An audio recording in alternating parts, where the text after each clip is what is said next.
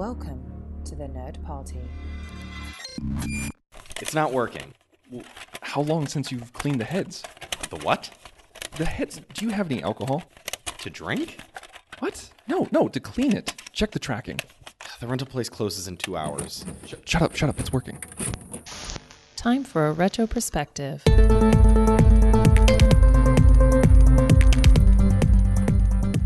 Hello and welcome to Retro Perspective, a new show on the Nerd Party Network where we take a look at the movies that were released 25 years ago this week.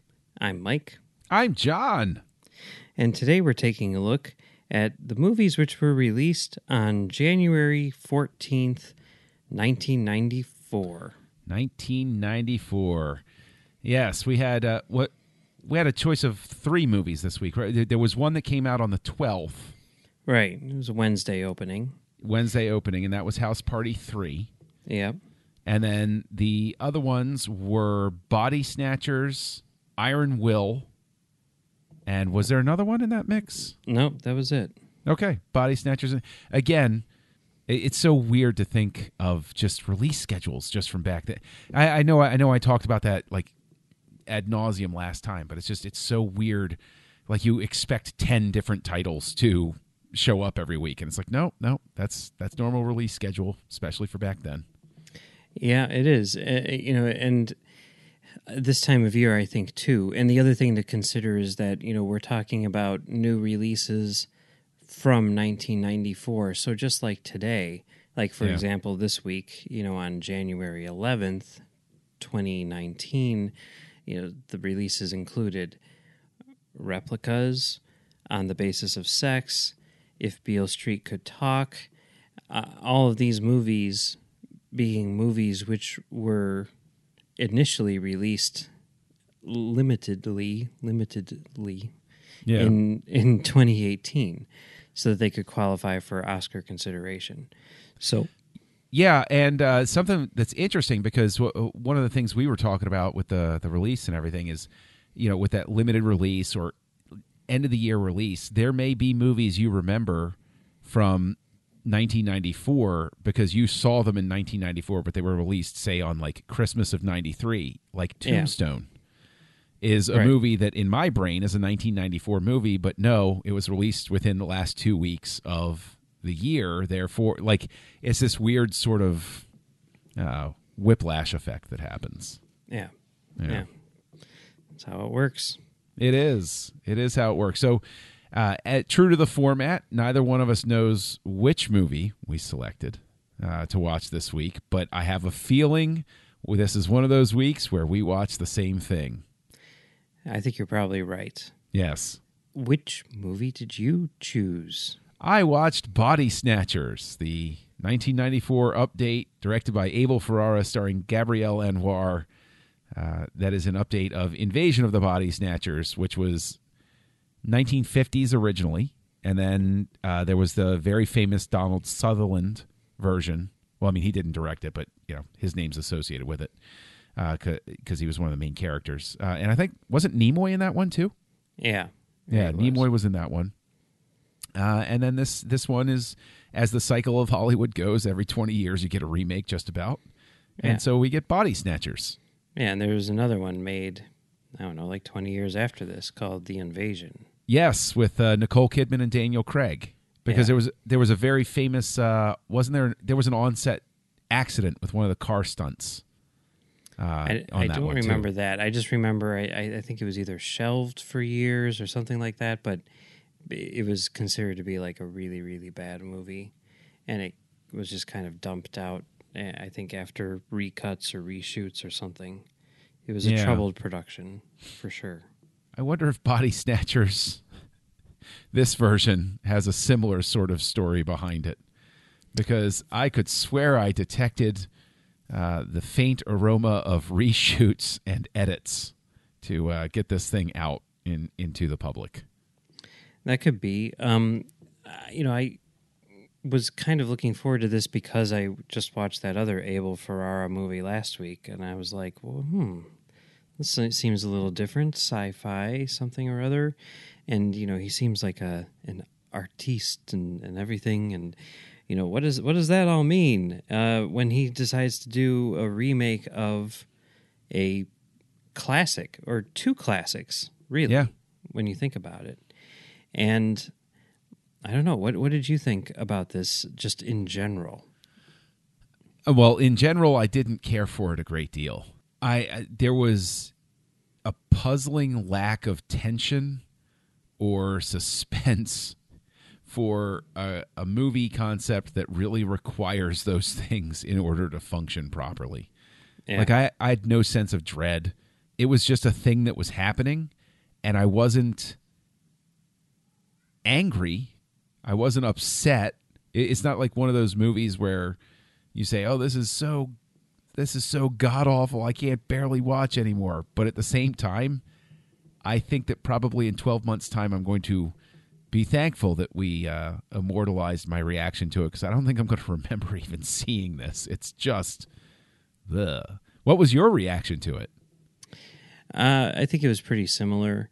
I, I was kind of intrigued by it in some ways, but at the same time, I think because you know there's the classics. And I, I mean, mm-hmm. have you seen all of them or some of them, or what have you seen? Yeah, I've seen the 1950s one and I've seen the Donald Sutherland one. It's been a number of years since I've seen the Sutherland one, but you know that one creates an indelible impression, especially Sutherland's last shot in, in that film. So yeah, there's there's a real affinity for those first two versions, uh, and I I don't know if it's I don't know if it's the production itself or just the fact that Body Snatchers sort of belongs to a Cold War era Yeah, in a large sense, and so it doesn't translate well to a world without a Berlin Wall, if that makes sense. Yeah, no, it does because I mean, I I haven't seen the '70s version. I've only seen the original, and then I also saw the the invasion. Um, but uh, you know, I love the original, and you're right that it really does. I mean, it's all about you know the Red Scare and everything like that, and this seemed to be really kind of about nothing, Yeah, right? yeah, it was just an event. Yeah, it's like, oh, there's these, you know, body snatchers, these aliens, and they're doing this thing, and it's weird. It's a weird sci fi concept, but like, you know, the concept going into it. Like, mm-hmm. even if you haven't seen the originals, you pretty much know what's going on from the beginning. So there's no sense of mystery or anything like that. It's just sort of going through the paces. And I mean, luckily it's short. It's under an hour and a half, Yes, that is merciful. but which which really you know kind of intrigued me. But th- there's really nothing there. Yeah. Yeah, and and that's why it, the runtime and al- also I think that um, you can definitely see that they cut giant swaths of this out uh, in order to get it. I mean, they do that. They they cut stuff down so they can get as many showings out of it as they can while it's in theaters, so that they can take as I, don't know as small a loss as possible or whatever. But um, it really i mean that that is the oddest sense about it because while i was watching it like even though we agree this belongs to the red scare era this belongs to berlin wall soviets versus us but at the same time this this is something that could be really interesting and relevant in the social media age in a very large way because of the whole you know pressure of groupthink and the suppression of individual opinion for the benefit and the tranquility. And if somebody expresses you know the, the trademark of the creatures they screech out and point if you don't follow in lockstep with everything you know which you could very easily draw a one-to-one with like the public shaming that happens when somebody you know gets uh gets targeted on social media or something like that. So it could be relevant. It's just that i don't think this version is relevant to any time period or any it's almost as if there was at best a surface understanding of the story and not its meaning And so this is, as a result, just going through the motions. And for some reason, I was like surprised by that. I think because of the movie that I watched last week, Dangerous Game, which was also directed by Abel Ferrara. And there was something about the way that that movie was directed. You know, the, the idea that uh, Harvey Keitel was so naturalistic in his portrayal of this director directing that it almost felt like there was no director for the movie that you were watching, or at the very least, that this is how Abel Ferrara directs. And the results were, I would say, pretty naturalistic. I mean, some of the, the performances were a bit over the top, but they were going for a naturalistic feel. You could tell that there was a lot of improv going on and all that stuff. And I was really kind of excited to see that style translated into a science fiction movie. Mm-hmm. And th- they don't do that really here. It's much more straightforward than Body Snatchers. And I guess because he's kind of considered to be like an artistic director and everything, I thought that like if he was going to be making or remaking a movie which is, you know, a remake of two classics, that he would really find like an interesting, weird take on it. Mm-hmm. But he doesn't. And like we're saying, it's not really about anything.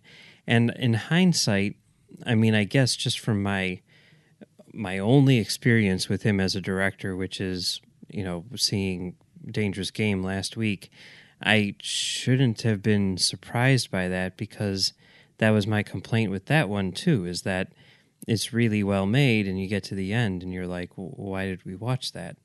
So so I guess there's consistency in that regard, but everything else about it is is pretty substantially different.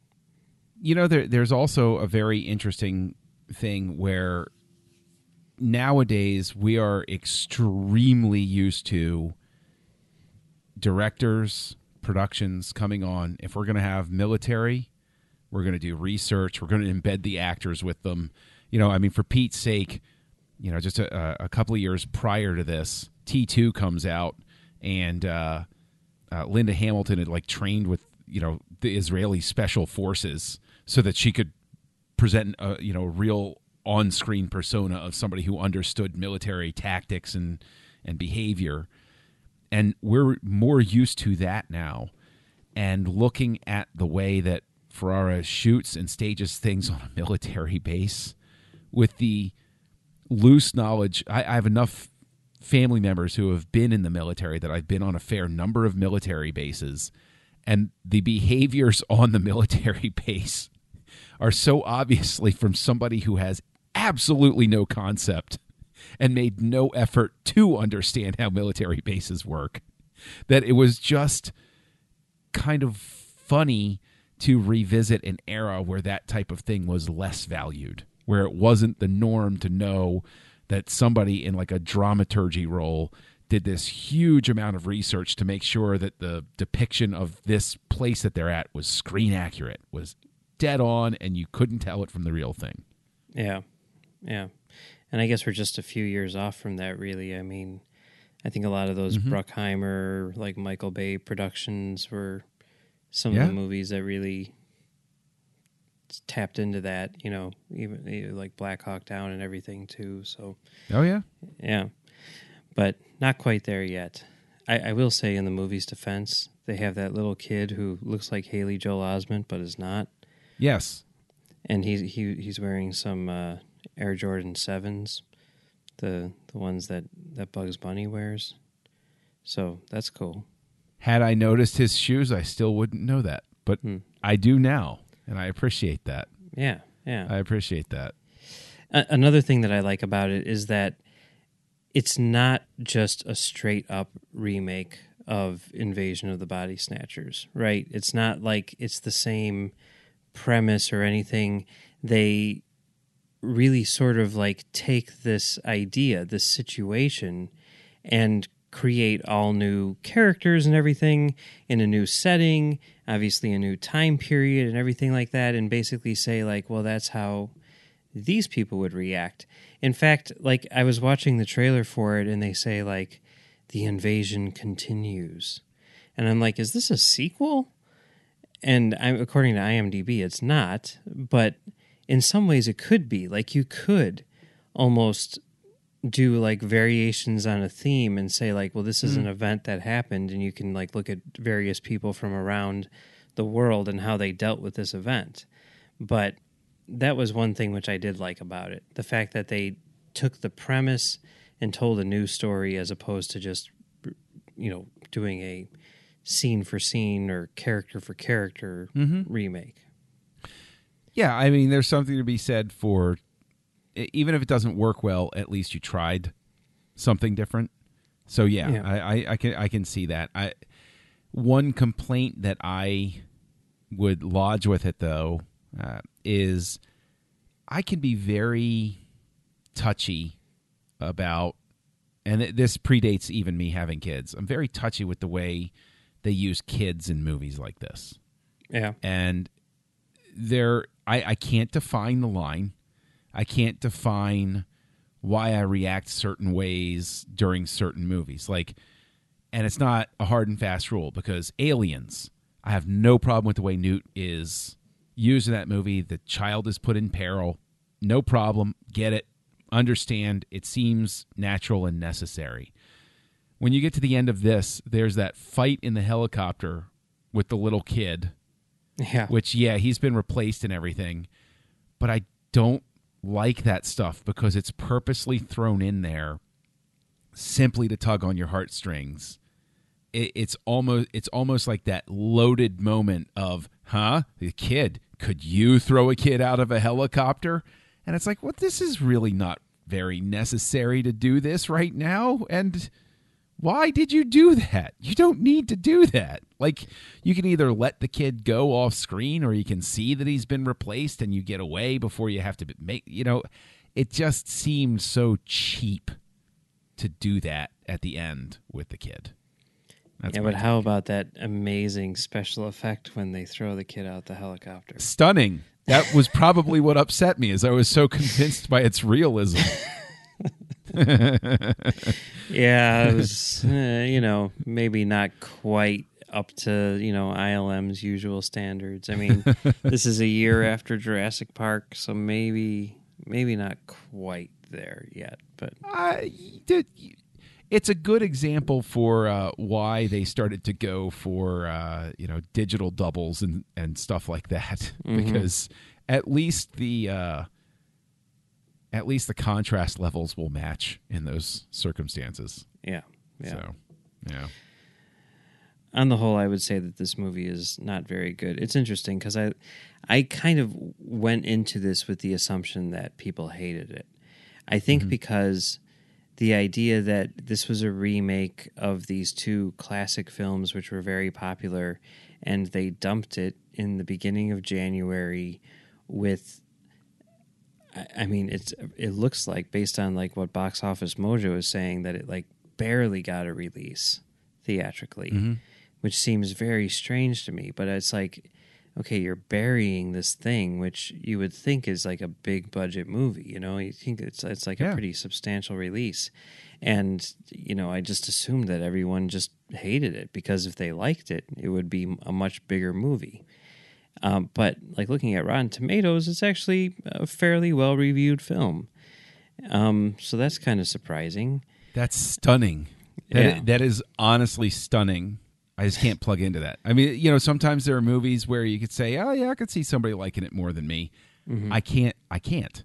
Like I literally, this is a barrier for me. I cannot plug into somebody liking it substantially more than I did. So that's very curious. That's really curious.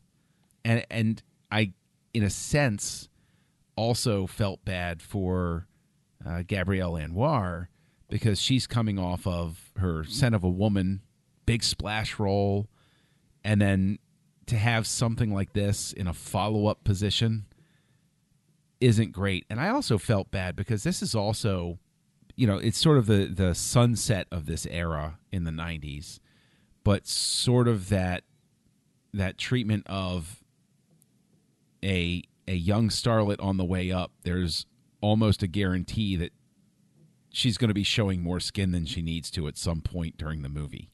Yeah. And so I I actually felt bad for her and the woman who played the stepmom because I was like that what this doesn't really serve any purpose. Why are you why?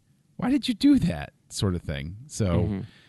I don't know. I mean it's like this is, you know, the the 90s are sort of the the setting sun on that that moment, but I don't know. It's just I noticed it too, where I was like, "Oh, this is not necessary." Feel bad for her. Yeah. I don't think I'm too familiar with her work, really. I've never seen Scent of a Woman, and I don't think I've seen much that, that she's been in, but I thought she was good, you know? Oh yeah, the pr- the problem with the movie isn't her. Um, she's she obviously showed up to work. yeah, and Forest Whitaker is in it. So yeah, cool. in a part that I think was substantially cut down. Probably. Yeah. Yeah, Yeah. and uh, I can also say that I I can tell uh, all real smokers and former smokers can tell he wasn't really smoking. you can tell when somebody's inhaling the cigarette. Don't give somebody a cigarette if they're not really going to smoke because it's just not convincing.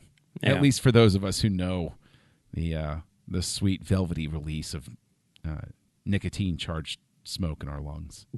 So All right. Well, that's good to keep in mind. yeah. Yeah. So I think we would both agree that we would not recommend this movie.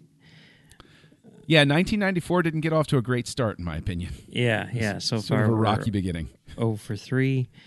Um, But, you know, let's just briefly touch on the other movies that came out this week. House Party 3 was a Wednesday release.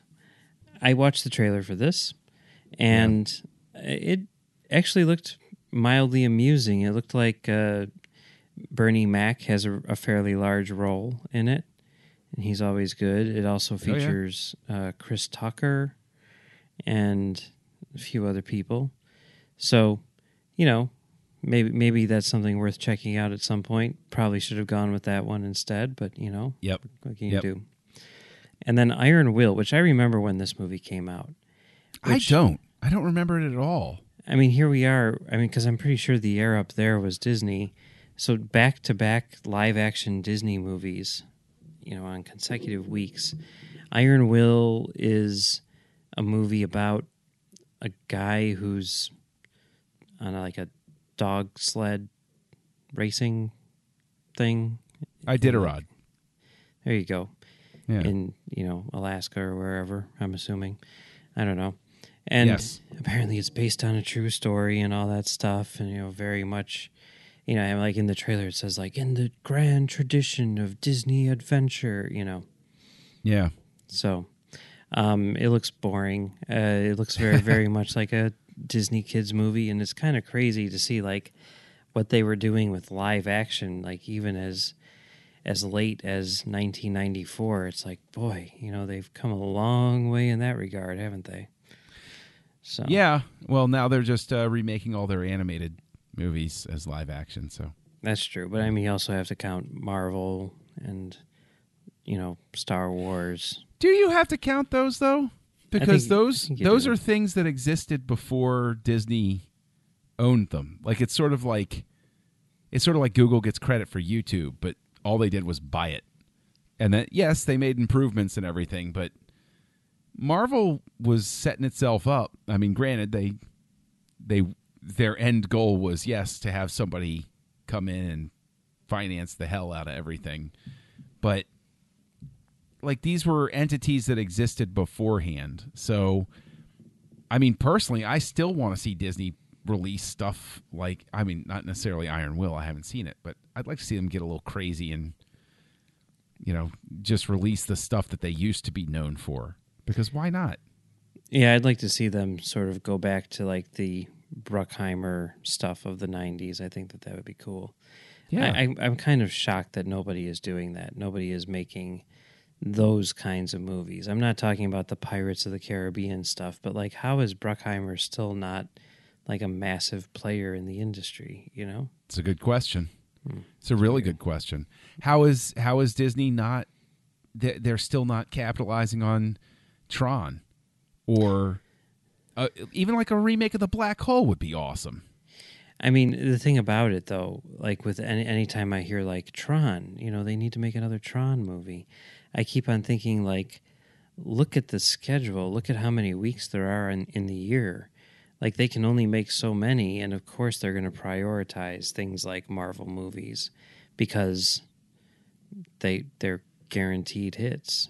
You know, Tron Yes. Legacy wasn't really a hit. Yeah, that still that still irks me. But Yeah. yes, I know. But the thing is, they got a Tron ride o- over in Shanghai that's coming over to the states hmm in the Iger era. That's a clear signal I'm gonna be getting another Tron movie, right? Could be. I mean, they've been they- talking about doing that one with Jared Leto, which seems really weird. Well, they also uh, people were also threatening to make a Robotech movie with uh, I think it was Tobey Maguire for some time, Yeah. but uh, they kept threatening and it didn't come true. Yeah. But I still want a Robotech movie. But Yeah, I'd watch it. yeah, Yeah. we'll see. So uh, before we we talk about next week, I, I do have a question for you, which I was going to ask last week, which I didn't. Which is, um, where were you in January of 1994? Wow, specifically in January of 1994. Oh, was it 93 or 94 where there was a big blizzard that shut everything down for a week? I don't remember. I was I mean I was in college sort of uh, at the time, uh, working full time and uh, primarily um, you know, hanging with friends and C's get degrees and so putting forth that sort of effort. You know, Yeah. where were you in '94? I was, well, at, in January of 94, I was uh, in eighth grade. Ah. Uh, There you go. I was primarily watching Star Trek all the time. Hmm. It was uh, season seven of Next Generation and season two of Deep Space Nine. And everyone was super duper excited about Next Generation because, you know, it was the finale and, and everything like that. The series was ending and everything. And, uh, you know, Deep Space Nine was just this other little show which was being done on the side. And yet, as I was watching these two things side by side, I couldn't help but think, like, boy, Deep Space Nine is much better than Next Generation this year. It's kind of weird, but it is. And uh, yeah, I, I, that's all I did. All I did this year is watch Star Trek. You know, I want to say I, I I would have to talk to my friend uh, Joey, who's going to get constant mention because he and I have been hanging out for so many years. But um, I don't remember if it was '94 or not. But '93, if I recall correctly, was the year that they released a giant box set, videotape box set of the Star Wars movies, letterboxed. Uh, it was a four tape set because it had the three movies and then it had uh, the old 1983 from Star Wars to Jedi documentary, Yeah. and then it had a uh, a miniaturized version of George Lucas, The Creative Impulse, which was the you know his biography, but they had an excerpted part that was just focused on like the Star Wars years and stuff. Love the thing, treasured it. I think 94 and this would have made it the snowstorm year then. I think 94 was the year that there was a special fundraiser at the theater we like to go to where they showed the original 3 Star Wars movies on the big screen. Yeah. and we went to Star Wars Empire and Jedi uh, three nights in a row. I, I want to say it was 94, but I'll have to ask him because it was either 94 or 95. I, I think that set came out in '93, if I'm not mistaken. Yeah. Uh, because I think it came out at the same time as the definitive collection Laserdisc. Yeah, that would have been the same timing. Yeah. Or ru- at least roughly the same timing. which had the full version of the creative impulse thing in there. Which well, la di da to the Laserdisc owners. It- It's it's it's an insane set. I, I picked one up off of eBay like right when uh, you know Laserdisc died. So like people were were unloading things and that that you know they had previously cherished, and that was one where like I had always wanted that set Yeah. and I could never afford it because it was like two hundred and fifty dollars. So once no one cared about Laserdisc, went on to eBay and I found it for I want to say like fifty bucks. You know, Wow. it might have Wow. might have even been less than that. That- But I bought it and I still have it and now it's worth like, you know, 350 or whatever. And I even checked mine has the the original pressing of the Empire Strikes Back where at one of the side breaks, you know, the the stop it my hands are dirty scene, yeah. the first shot, like there's like a wide shot of like Leia and then it cuts mm-hmm. to like a medium shot of Leia and then Han comes into the shot Yeah. that was the beginning of a side and for some reason on the original pressing it was missing that first wide shot and then they did like a Oh. repressing and everything but i've got the original with the missing shot and that was the first time that the movie was ever released in thx and everything like that and Yeah. yeah and it's got that book in there which makes that box set extremely heavy I had a copy of that book. I don't have it anymore. But yeah, you could kill somebody with that book. Yeah. Like if you threw that at someone, they're getting a concussion. Like that thing was legitimately, it was like a 25 pound book. Like that was crazy. Yeah. So imagine that book in a box with nine laser discs, and uh, that's that's what you got. So Well, my set was much more manageably attractive, and it was also actually I, I used to keep it um, uh, wrapped in a piece of fabric so that the uh, outside hologram would not get yeah, uh, dinged up. And boy, boy, did I get made fun of for that a whole lot. I, I you know I remember they had that at uh, you know the blockbuster that I went to, and you know it was just weird because it was like the only movie that you could get letterboxed. You know, really, I mean, especially for rent. So of course, like I rented Empire Strikes Back because I had never seen it letterboxed before, and I remember like thinking it was the most amazing thing and thinking like everyone would clearly know that it was the most amazing thing and taking it home and telling my cousin about it and you know she's like oh yeah yeah okay okay cool and then like I stick it in the machine and it starts up and I'm amazed by it and then like she turns to me and she's like you know next time I come over here I'll bring over my copy because it's it's much better it fills the entire screen and I'm like yes. did I not just explain? That's when I realized nobody gets it. Nobody Yep. gets it. But the thing is, 93, that's very early on Yeah, yeah, in in the letterboxing wars. Like Sure. trying to convert people was so difficult, especially when you wind up going over somewhere and you say to her, "Oh yeah, yeah, no, I'm going to show you, yeah, why letterboxing is so great." And she's got like a 10 inch Zenith mm-hmm. cathode ray, and you're like, "Oh, this this isn't going to go well. yeah, This is not going to go well at all." yeah. Yeah, Anyway, yeah. all right. So next week will be an easy choice for us because there's only one movie that was released. Only one movie released, starring, I believe, Richard Gere. Yes. Yes, it is. Uh, January 21st movie is Intersection.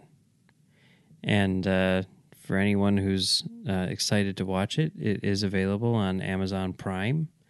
Yay! So that's nice. that is nice. Yeah. And I'm, That is nice. The premise is that a man. Wait, wait, wait. I don't know the premise. You don't. Oh, you don't even want to know. Oh, that's right. Okay. I don't know. I'll, I'll You don't d- even know I, the I've lived 25 years without hearing the premise of Intersection. Might as well go Okay, hold on. Do the math. Do the math here. It's a Richard Gere movie. What do you think? At least part of the premise is going to be about. Okay. All right. Well, Yeah. we'll find out. There you go. In the meantime, uh, where can people find you on the internet? Oh, just look for Castle Junkie. That's who I am. That's my name. Don't wear it out. And you can find me here on the network co hosting Aggressive Negotiations, a Star Wars podcast with Matthew Rushing. And, you know, pay attention to Castle Junkie because that's where I tell everybody what I'm doing anyway. So, where can people find you? Uh, you can find me on Twitter at Mumbles3K, and you can also find me on my website doing a show called Film Damage on filmdamagepod.com. And uh, yeah, you can find me on uh, Trek FM now, Trek.fm, doing a show called Tracks from the Edge, where we provide audio commentaries for all the new episodes of Discovery. So uh, check that out too. Excellent. Very cool. Well, everybody knows their assignment, intersection. And if you want to reach out to us, not just through those means, but you can go to nerdparty.com slash contact, look up Retro Perspective, drop us a line, and let us know if you had a different opinion of Body Snatchers or a compelling reason why we should revisit this week and watch House Party 3. There you go. All right. So until next week, be kind, rewind.